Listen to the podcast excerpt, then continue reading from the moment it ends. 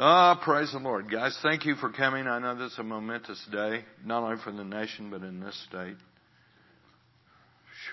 California, everywhere. She feels like our future's on the line. And we, we really don't know how it's going to turn out or what to expect. We don't know whether um, God is inflaming the enemy to take the next step in the demonic evolution of possession. You know, there's uh, there's an interesting scripture at the uh, end of Revelation, very last chapter, and I sort of feel like we are living right in the middle of this. Uh, we we are watching it unfold. It's verse 11, 22, 11. He who is unjust, let him be unjust still he who is filthy, let him be filthy still. He who is righteous, let him be righteous still. He who is holy, let him be holy still. Now, when you look up still, it means the crystallization and development of character until you perfectly reflect the gods you worship. Now, that means there is growth through worship, commitment, there is growth into the image and likeness of Christ for the church. But there is also growth in the image and likeness of demons on the other side of the aisle. And those two grow together. And the one demands the fullness of the other. And it appears that the fullness of the demons, the fullness of people in the demonic get there first. And it demands the fullness of God in the righteous. Now, I suppose if, if I were to apply this principle to this election, I'd come out of here thinking, well, we're going to lose one house because they have to come to the fullness of the demonic. On the other hand, if we keep both, that might speed them into fullness faster. I don't have the answer to that one. I, I don't know how God's going to develop this deal.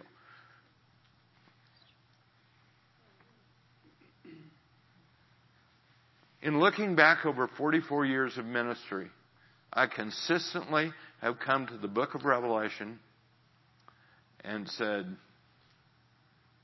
I don't know. And I'm pretty sure we're not going to know until we get there. Now, that's really scary because all of a sudden, God is starting to tell stuff, and I feel like I know things that seem to indicate we are there. And that may be the scariest thing of all, honestly, because I don't know how that plays out from here. I don't know how it plays out in the interaction. Uh, it, it's pretty obvious that the church has to more and more adhere to Christ and more and more stand for who Christ is.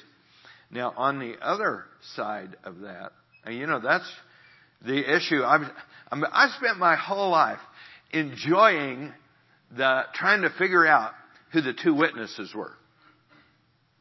Moses, Elijah, Enoch?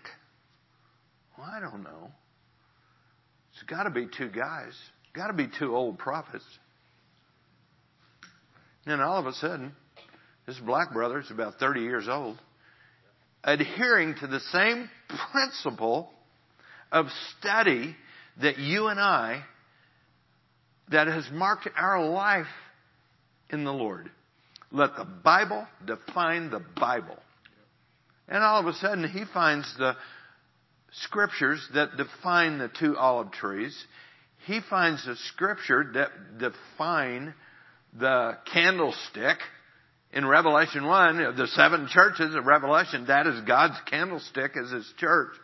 So here you've got Jewish believers, according to Romans 11, they're one olive tree. And the Lord said, when I graft them back in, I'll make them their own olive tree. And here you and I are now who've been grafted into the original olive tree. So we're our own olive tree. So now it's really clear the two witnesses, oh my God, tag, you're it. I wasn't ready for that. I wasn't prepared for that. Yeah, I've adhered my whole life. Let the Bible define the Bible. And all of a sudden when I run into the Bible defining the Bible and the Bible says the two witnesses are Jewish believers who accepted Christ, completed Jews, and the Gentile believers. And because the Jews walked away three times in scripture, I have given the birthright of the firstborn to the Gentile believers. And you hear this, your double, your possessing of the double will make the Jew jealous and you're responsible for grafting the Jewish people in in the last day. You're going to do that because you're going to do what Moses did.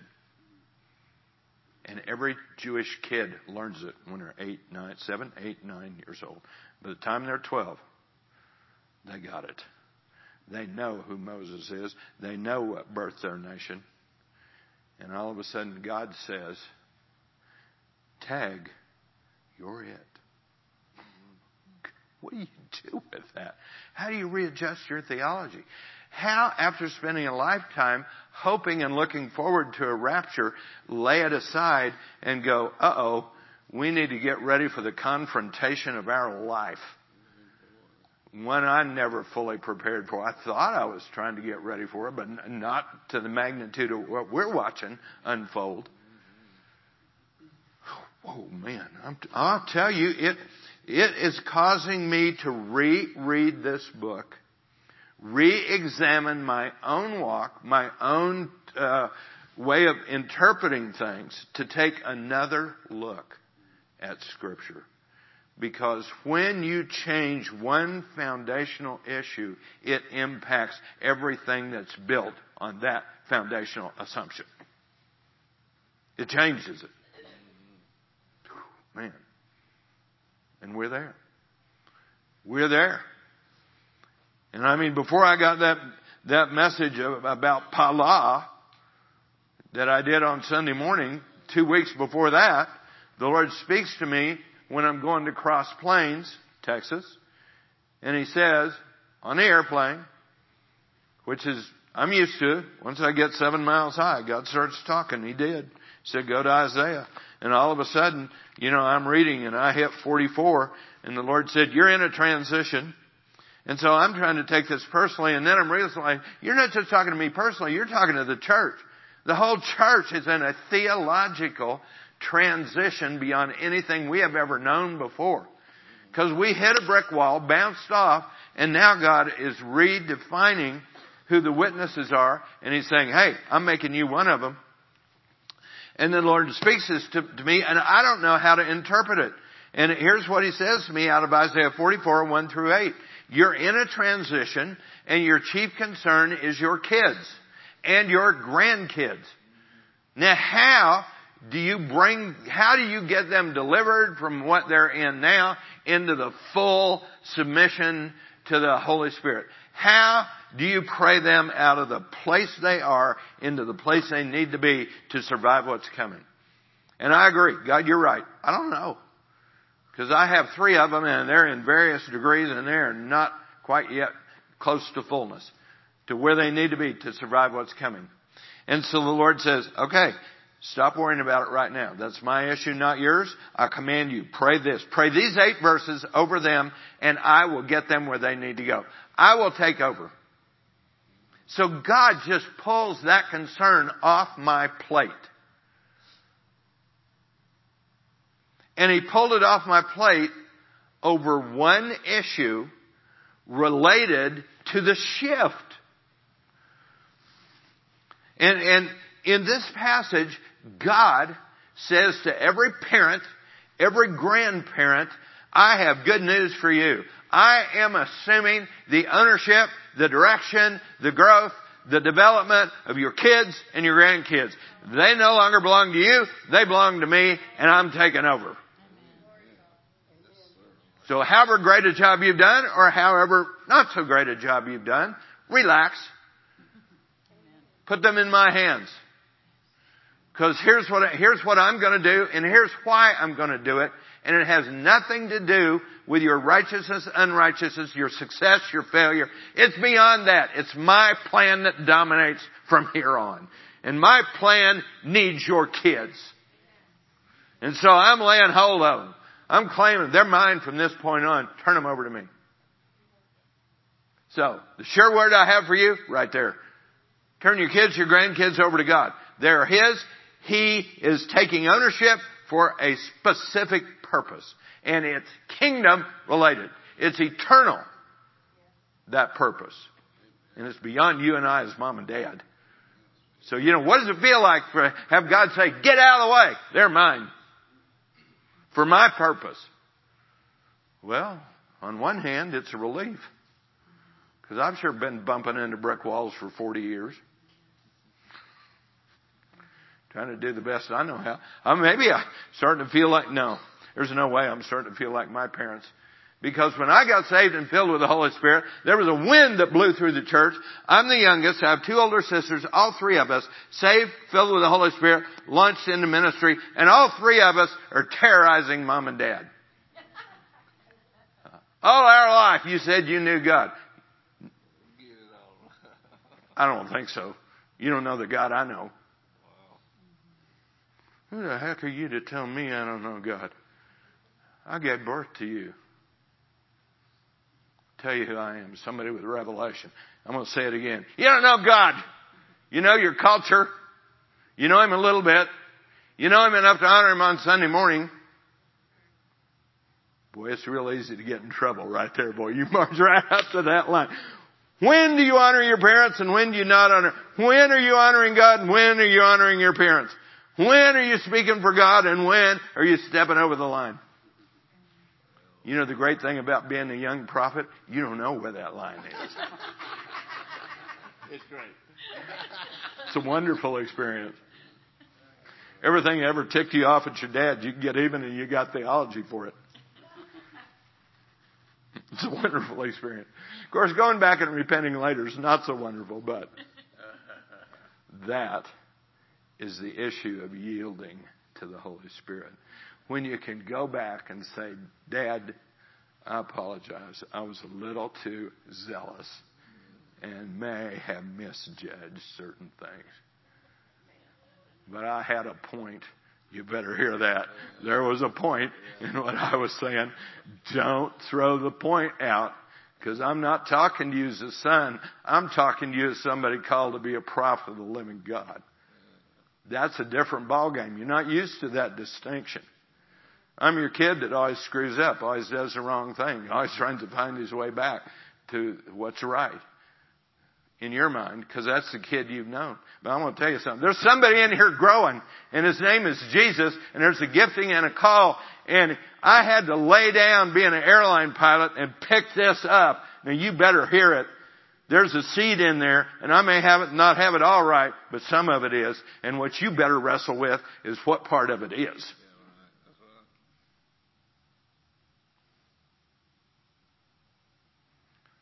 What happened? Seven years later, my dad answers an altar call that I give in Pasadena, California. He gets saved, filled with the Holy Spirit, and leaves talking in tongues. That's pretty good for a Church of Christ.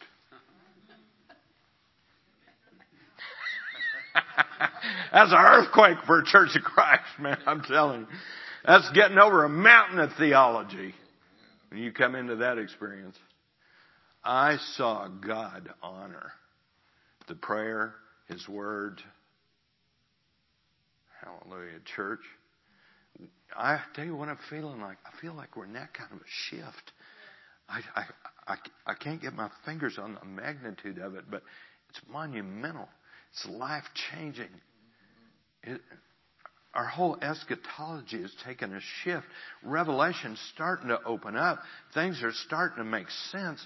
We're starting to be able to draw parallels between some of the things we never understood in here before.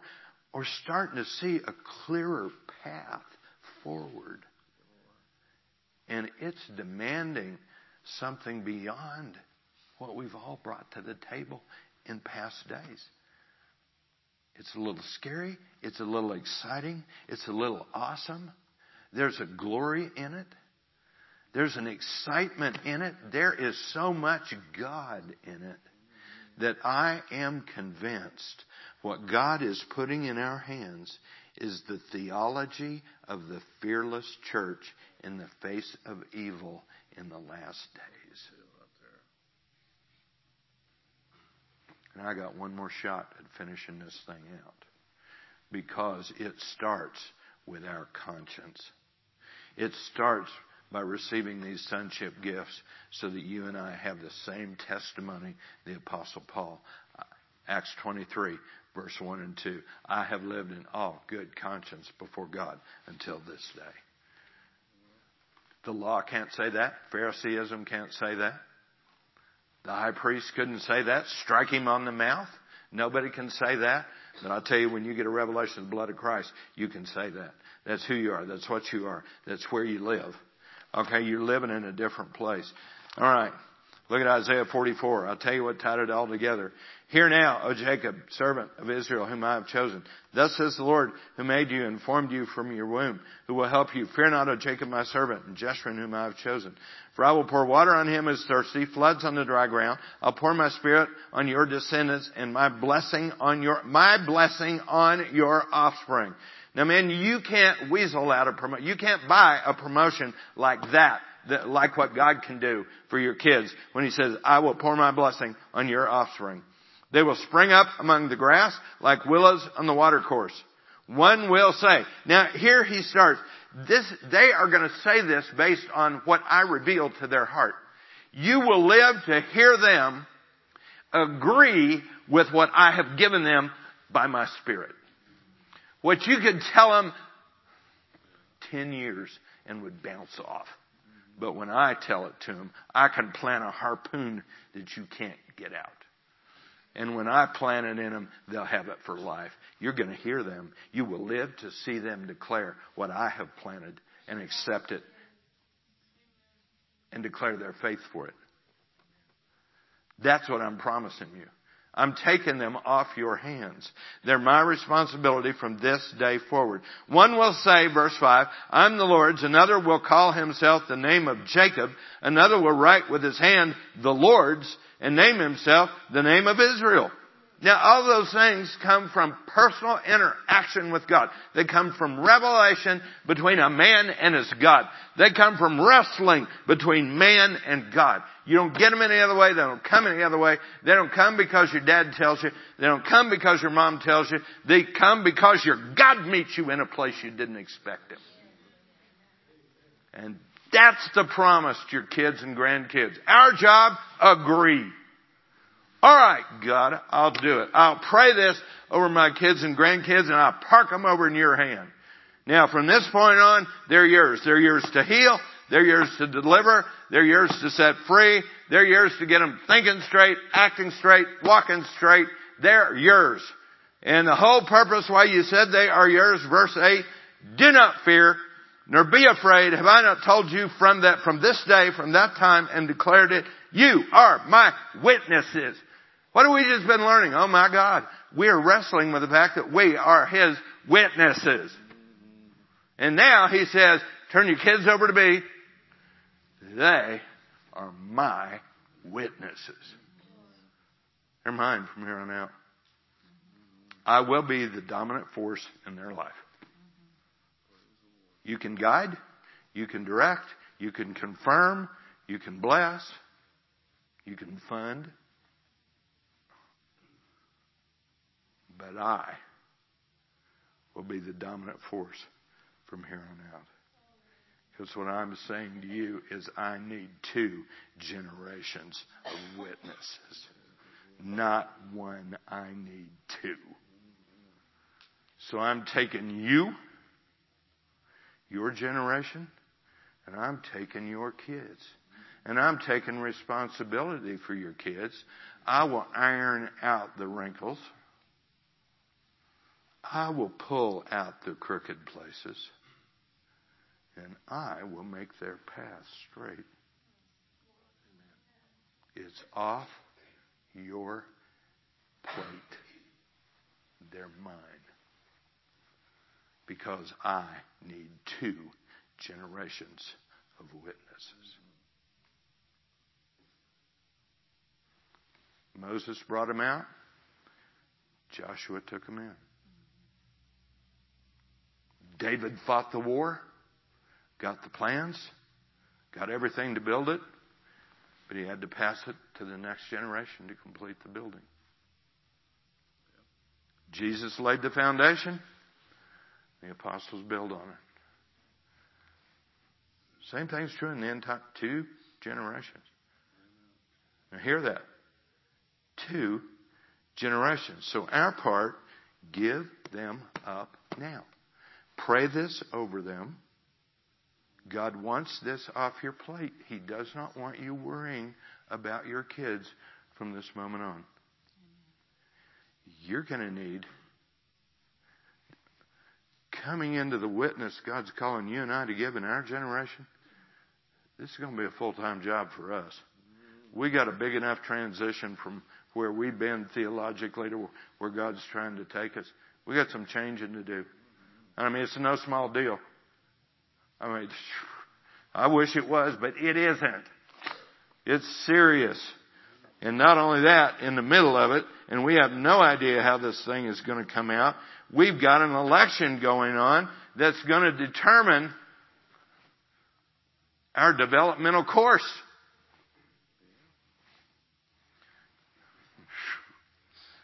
My wife has been interceding and God's been talking to her. Oh man. Psalm 35, 4 through 8.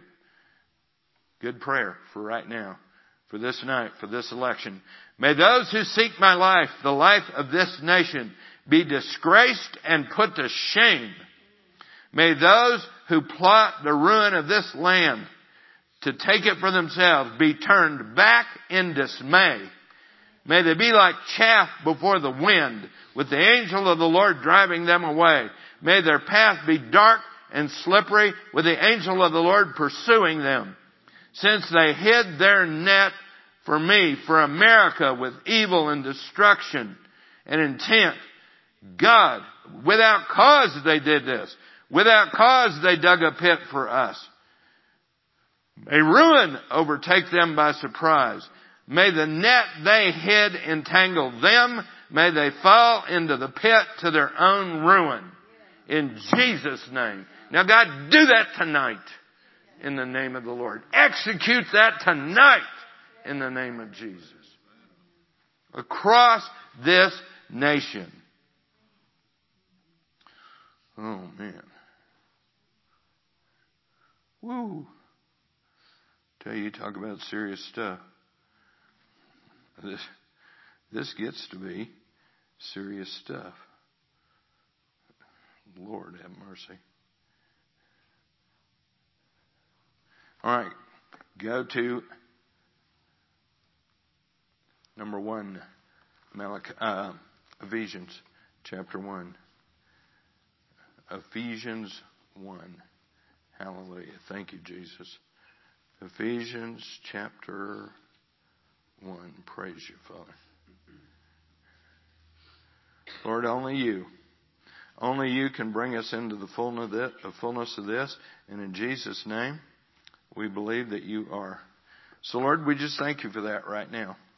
Because you have declared that we are. In Ephesians 1, we are chosen. We are holy. Hallelujah. God, you took your very own nature and you imparted it to us so you could hang out in our temple and feel like you're at home. So we're holy. Number two, we're without blame. Number three. Number four, you've adopted us and you gave us a covenant of adoption as sons by Jesus Christ to yourself according to the good pleasure of your will to the praise of the glory of your grace, by which you made us accepted the double. Mary got one car E2, oh, you and I got two. Now how in the world could we have a double acceptance when the mother of Christ only gets one and we get two? It's, it has to do with what we are facing that's coming our direction. Verse 7. In Him we have redemption. That means He paid the penalty. He paid the fine through His blood, the forgiveness of sin. Now if there's one thing you and I know and we've been in church our whole life, we know forgiveness of sin, blood bought by the Holy Spirit, which he made to abound toward us in all wisdom and prudence, having made known to us the mystery of his will, according to his good pleasure, which he purposed in himself, that in the dispensation of the fullness of times, he might gather together in one all things in Christ, both which are in heaven, which are on earth, in him, in whom also we have obtained an inheritance. We have a blood-bought spiritual inheritance. And we're being predestined according to the purpose of Him who works all things according to the counsel of His will, that we who first trusted in Christ should be the praise of His glory. In Him you also trusted after you heard the word of truth, the gospel of your salvation, in whom you also believed you were sealed with the Holy Spirit of promise, who is the guarantee of our inheritance. Alright, so number eight, you got an inheritance. Number nine, you've been sealed by the Holy Spirit, and it's the job of the Holy Spirit to guide us into that inheritance. Look at somebody and say you have an inheritance. Man, oh man. A Holy Spirit inheritance. What is that inheritance? That inheritance, spiritually speaking, number one, eternal life. Forgiveness of sin, eternal life. Alright, that's number one. Eternal life. You're going to live forever with Christ. You're going to live to be absent from the body is to be present with the Lord. Been there twice. Got sent back. The church is not where it should be. They don't understand what it's going to take to get them up to the place where they're having to go. Go back. Now that's why I'm back here. That's the whole reason why I'm back here. Go back. Tell them. Oh boy. Oh great. They're going to love this. Shoot. I don't love it. Why would anybody else? Man, this is work. I mean, who in their right mind gets excited about an anointing that you get to walk in for a short period of time and then they get to kill you? Wonderful experience. You know, after 44 years, I finally, I think, got a clue to how you tell. One of the ways, just one. One of the ways you tell what's true doctrine and what's counterfeit. One if you can sell it, it's probably not true. Because to be able to sell it, where actually people want to pay for it, it probably can't have much cross in it. Oh, in order to sell it and make it popular, you got to take the cross out. because nobody in their right mind wants to pay for the cross.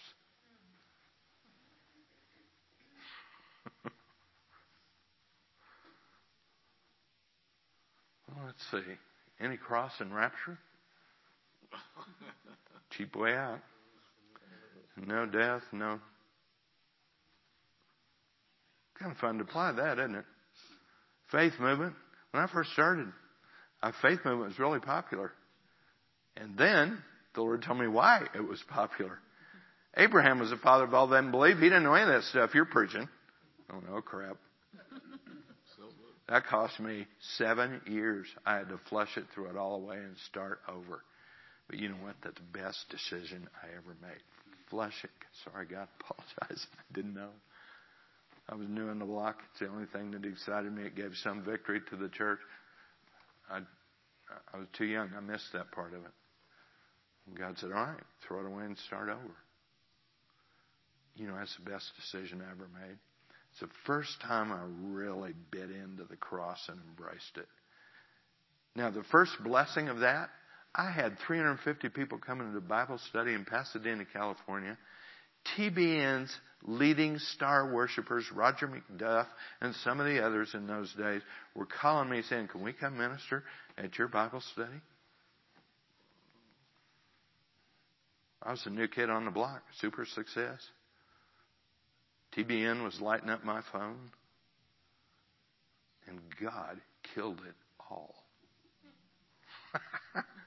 Abraham's father him to believe. He didn't know any of that stuff you're preaching. Okay, God, I don't get it. What are you trying to tell me? Son, what's wrong with the faith doctrine? Nothing wrong with the faith doctrine, but you can't take the cross out of it. Put the cross back in it. Use your faith not to get the blessing of scripture alone. Use the faith, use your faith on yourself to obey God. Now that's what Abraham had to do. Get out of your country, get out of your kindred, get out of your culture. None of that was fun for him. He had walked in the face of everything he grew up with. He had to bite the cross, he had to embrace it, and he had to walk out. Guess what's getting ready to hit your kids? That's why he's taking them off your plate.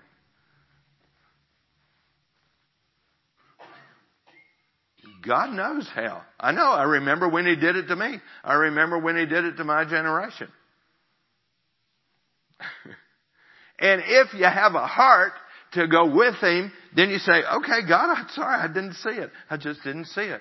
And the Lord said, I know you didn't see it. That's why I'm showing it to you. Alright, come on. Make your adjustment and let's go. And it feels just like that right now. Make your adjustment and let's go. Alright. We got some adjusting to do. Yeah, we do. We got some real adjusting to. Well, how do you, when the Holy Spirit is the seal of your inheritance, what does that mean to you and I concerning the issue of adjusting? Alright, first of all, let's identify the number one overall inheritance issue of Scripture. The pinnacle revelation of the church is in the book of Ephesians. Alright? In the book of Ephesians is written so that you and I can experience three things. Ephesians 1. He gave us nine sonship gifts so we could experience three things. Number one, so that we could know the hope of His calling. Develop the same relationship with Dad, Father God, Creator that Jesus had. That's verse 18. 118. The eyes of your Ephesians 1:18. The eyes of your understanding being enlightened that you may know what is the hope of his calling. And that's what Jesus prayed in John 17, 21 to 24. That they may be one as you and I are one. That they may be made perfect in one. Unity. That they may develop the same relationship. Jesus that I had with you. Jesus prayed it and it's available. Number two. What are the riches of the glory of his inheritance in the saints? The glory. That is Pala. God taught Moses Pala in Egypt. I'm doing this to show a difference between you and my people. Pala, the verb, three times. No flies in Goshen. No hail in Goshen. No dead firstborn in Goshen. Moses, when he gets out of Egypt, God, I just realized something. You ruined my life. You made me know what it's like when you're in our presence, when there's no plague, there's no, when plagues everywhere, when devastation's everywhere, and we're in protection. I can't live if I can't have that relationship with you. I'm not going up one more step if you don't covenant with this nation to give that to us. God said, Moses, you got it. Moses, that's why I showed it to you. Because you had a heart to ask for it. Not for you, for your nation. And I want to give it to your nation. So I gave it to guy a heart for the nation.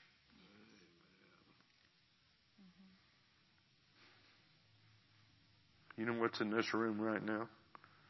Some of the finest hearts in America. Formed in the fire. I've been coming out here 30 years. Most of you in here, I know enough about your heritage and what you've been through that I know that's true.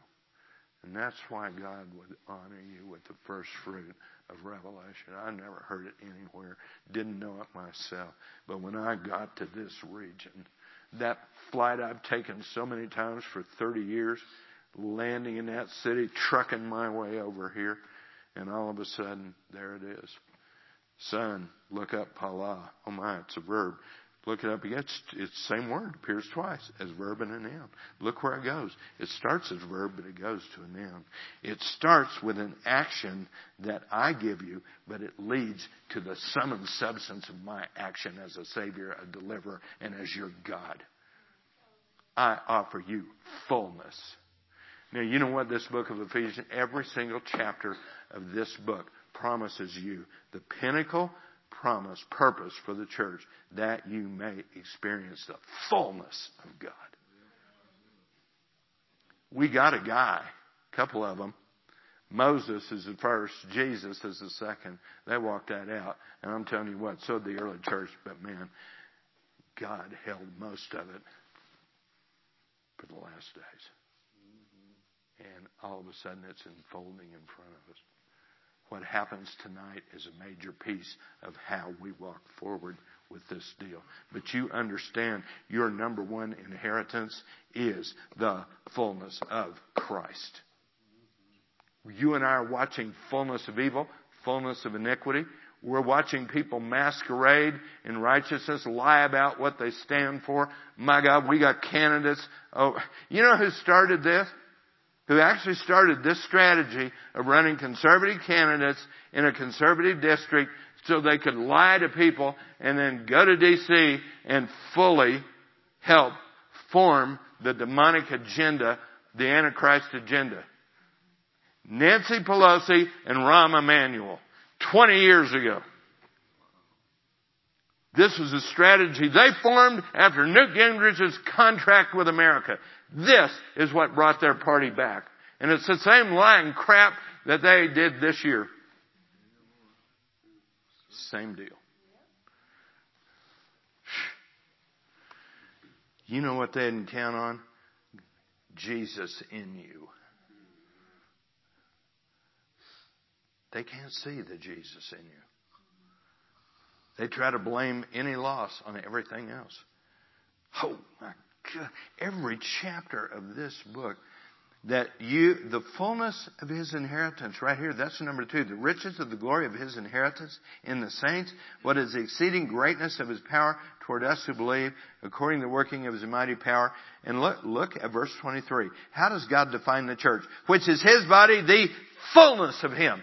Now let the Bible define the Bible. What do you look like to God? The fullness of Je- you look like Jesus in the Gospels and Jesus in the Revelation. Well, God knows we see enough of Jesus in the Gospels.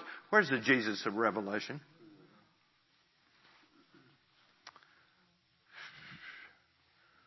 We haven't grown into that. And God is saying, tell you when it starts, it starts with recognizing you are called to be one of the witnesses who executes the plagues of the last days. It's going to come out of your mouth. It's going to come out of your confrontation. It's going to come out of your prayer. Oh, yeah. It's coming out of you. Chapter 2. Every chapter has fullness in it. Look at 2, 19 through 22. Ephesians 2, 19 to 22. Now therefore you are no longer strangers, foreigners, fellow citizens with the saints, members of the household of God, having been built on the foundation of the apostles and prophets, Jesus Christ himself being the chief cornerstone, in whom the whole building being joined together grows into a holy temple in the Lord, in whom you also are being built together for a habitation of God in the Spirit. When you look at the church, you need to see the fullness of God's manifestation in the Spirit. That's resurrecting them, and that's making them dead. It's both sides. It's healing the sick and passing out affliction. It's healing blindness and prophesying blindness.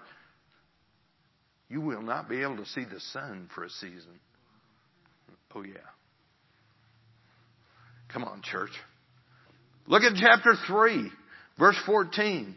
For this reason, I bow my knees to the Father of our Lord Jesus Christ, from whom the whole family in heaven and earth is named, that he would grant you, according to the riches of his glory, to be strengthened with might through his Spirit in the inner man, that Christ may dwell in your hearts through faith, that you being rooted and grounded in love, may be able to comprehend with all the saints what's the width, length, depth, height, and know the love of Christ, which passes knowledge, that you may be filled with all the fullness of God. Filled. Pleroo. With all the pleroma. Guess what pattern that verse follows? Exodus 33, 34. Verb, noun. You start with an experience in the verb and you grow to the experience of the whole nine yards. All of him. All of him. Look at chapter 4 verse 12 for the equipping of the saints for the work of the ministry, edifying of the body of Christ, till we all come to the unity of the faith, knowledge of the Son of God, to uh, a teleos, mature man to the measure of the stature of the pleroma, fullness, that's the noun. All of who God is. There it is again. Four straight chapters. Fullness, fullness, fullness. You have an inheritance. What's your inheritance? Jesus in the Gospels. Jesus in Revelation. Every time you see Jesus break out anywhere in the New Testament, you got a shot at it. That's a part of what's available to you. Everywhere. Every place he breaks out. It's in chapter 5, verse 1. Therefore be mimetes, followers of, imitate God, act like God, think like God, talk like God. And finally in chapter 6, Put on the whole armor of God so you look like Him. Look like Him, act like Him, talk like Him, and walk in the fullness. Every single chapter is about fullness. Look at somebody and say, number eight, new beginnings, you've got an inheritance. And that's the fullness of Christ. But wait a minute, that's number eight. What's the number nine? Ephesians 1. What's the number nine? Seal. Seal. God sealed us. What did He seal us with? The Holy Spirit of promise. Why did he seal us with the Holy, the seal with a, we don't have to speculate on that. He tells us. Because you go from verse 8, which he, uh, Ephesians 1, verse 8, which he made abound toward us in all wisdom and prudence, having been known to us the mystery of his will, according to good pleasure which he purposed in himself, that in the dispensation of the fullness of the times, he might gather together in one all things in Christ, both which are in heaven, and which are on earth in him, in whom also we have obtained. As we approach fullness, our inheritance starts to break out in full measure. It starts to be accessible by you and I, by faith. In him also we obtained an inheritance, being predestined according to the purpose of him who works all things according to the counsel of his will, that we have first trusted in Christ, should be to the praise of His glory. In Him you also trusted after you heard the word of truth, the gospel of your salvation. In Him you also believed you were sealed with the Holy Spirit of promise, who is the guarantee of our inheritance. Why did God give us the Holy Spirit? Because the Holy Spirit has an assignment, and that assignment is to run you into your inheritance. That is the sum and total substance of the Holy Spirit's assignment in you and I. Run us into His inheritance. How does he do that? Romans 8. Acts 2. We pick up a prayer language. We get baptized in the Holy Spirit. We pick up a prayer language if you have the faith to use it. I mean, you can be baptized in the Holy Spirit and, and not know that's available.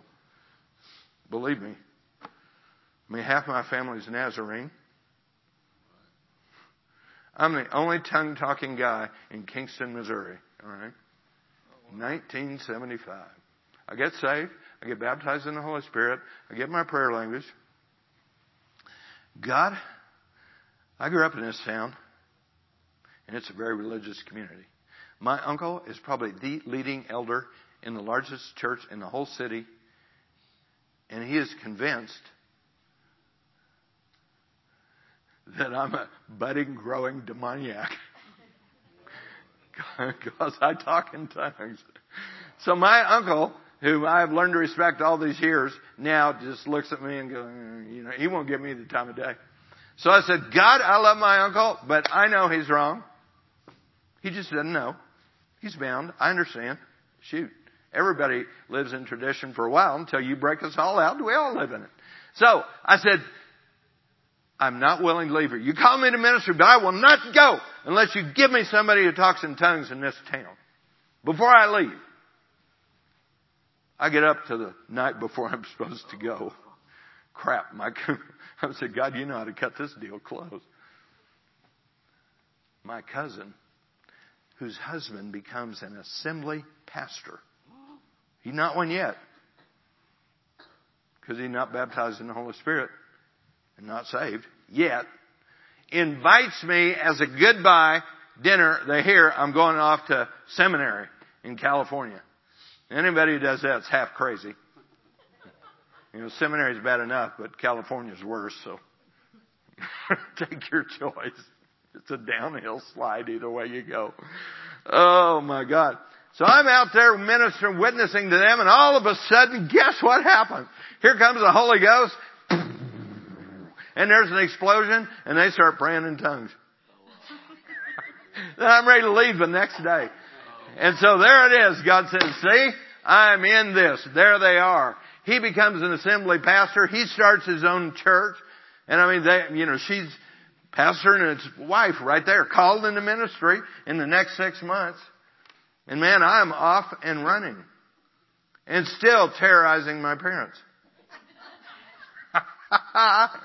I saw God move at that prayer. Hallelujah. The Holy Spirit, see this is the, here, here is the amazing importance of tongues in our life. 1 Corinthians 14, 1 through 4. It tells us what happens when we pray in the Spirit. And it, now, when you accept what you find in Ephesians 1, the Holy Spirit has one primary job. Get us into fullness. Okay? Now how does He do that? Well, that prayer language, you know, that nobody likes to do because your mind is unfruitful and you don't understand what you're doing and it feels like it's a complete waste of time. And so there's all this warfare against using your prayer language. But in 1 Corinthians 14, it tells us the two things that happen when we pray in the Spirit. And that is uh, 1 through 4. Pursue love, desire spiritual gifts, especially that you may prophesy, for he who speaks in a tongue does not speak to men but to God. No one understands him, however in the spirit he speaks. Mysterion. Mysteries. But he who prophesies speaks edification, exhortation, and comfort to men. He who speaks in a tongue edify. Oikodomeo. Now oikodomeo is a construction term and it means you build your house. You build you construct spiritual house with spiritual rooms. You construct a spiritual house. And that spiritual house, God fills your spiritual house with the revelation you need for what you're called to do.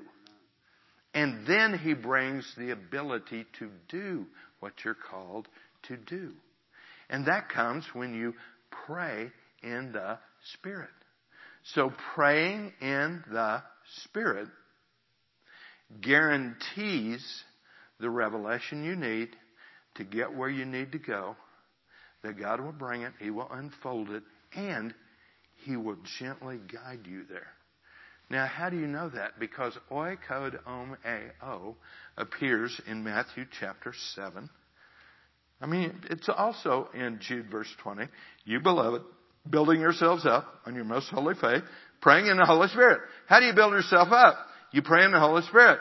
But in Matthew chapter 7, and especially when you go over to verse 24, now we're into the house construction, but we're in the house construction that's spiritual.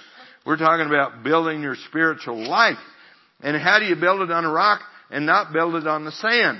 Verse 24. Therefore, whoever hears these things of mine and does them, I will liken him to a wise man who, oikod o, oh, oh, built his house on the rock, and the rain descended, the floods came, the winds blew, beat on that house, and it did not fall, for it was founded on the rock. So here I am praying in the Spirit.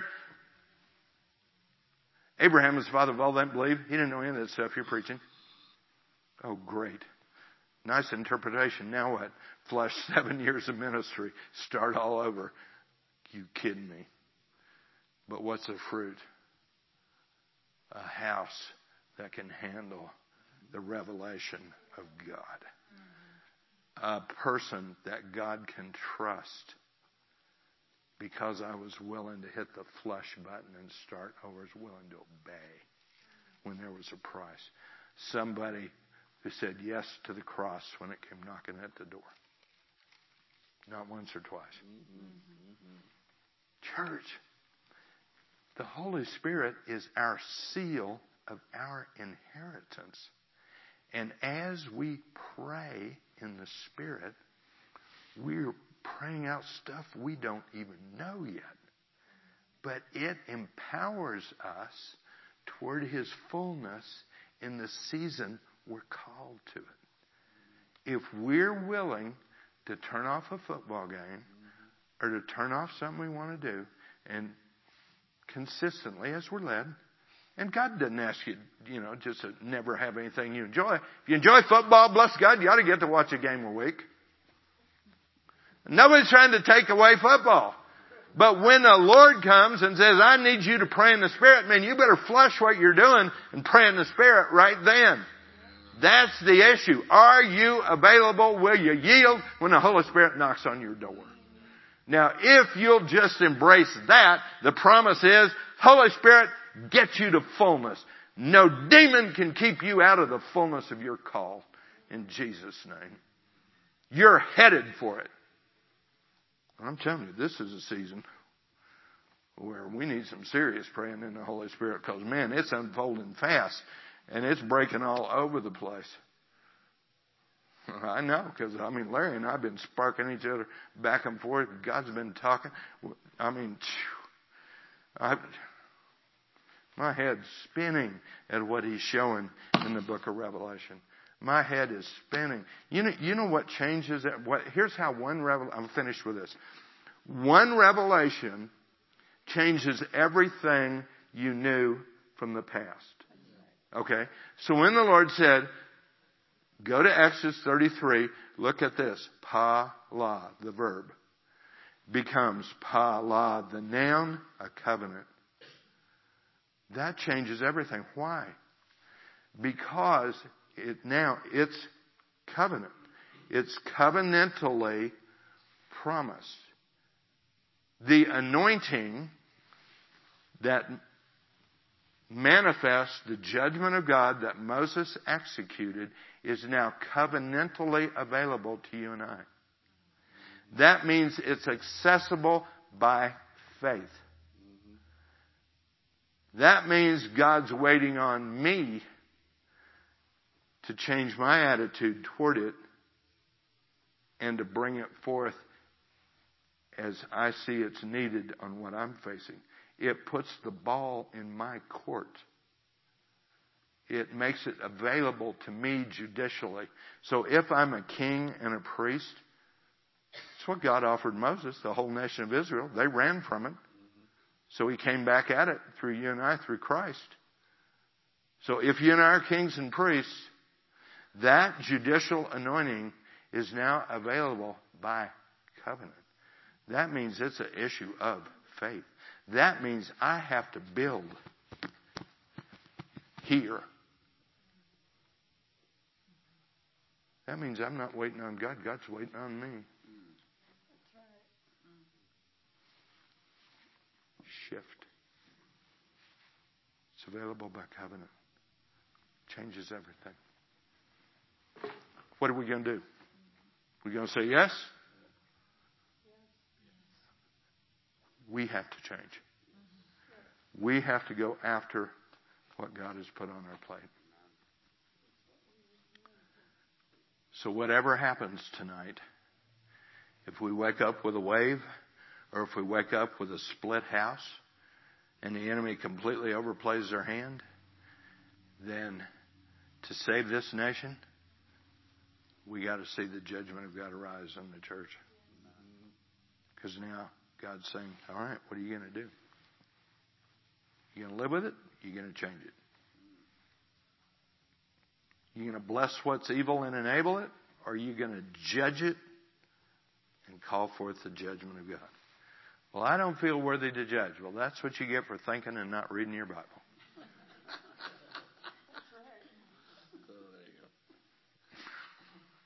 That's pretty simplistic, huh? But that's the truth. Come on. If you're going to judge angels, you're going to tell me you're incapable of telling whether you need Ted or Beto? Beat up? Whatever. Give me a break. You know what's godly and you know what's demonic. Somebody has to bring the hand of God on it. The prophets did it. Samuel did it. Samuel wouldn't tolerate the Philistines stealing everything the Israelites had. He brought the hand of God against the Philistines his whole life. Forty years of bringing judgment on the Philistines. Elijah, judgment on the prophets of Baal. Kill them all.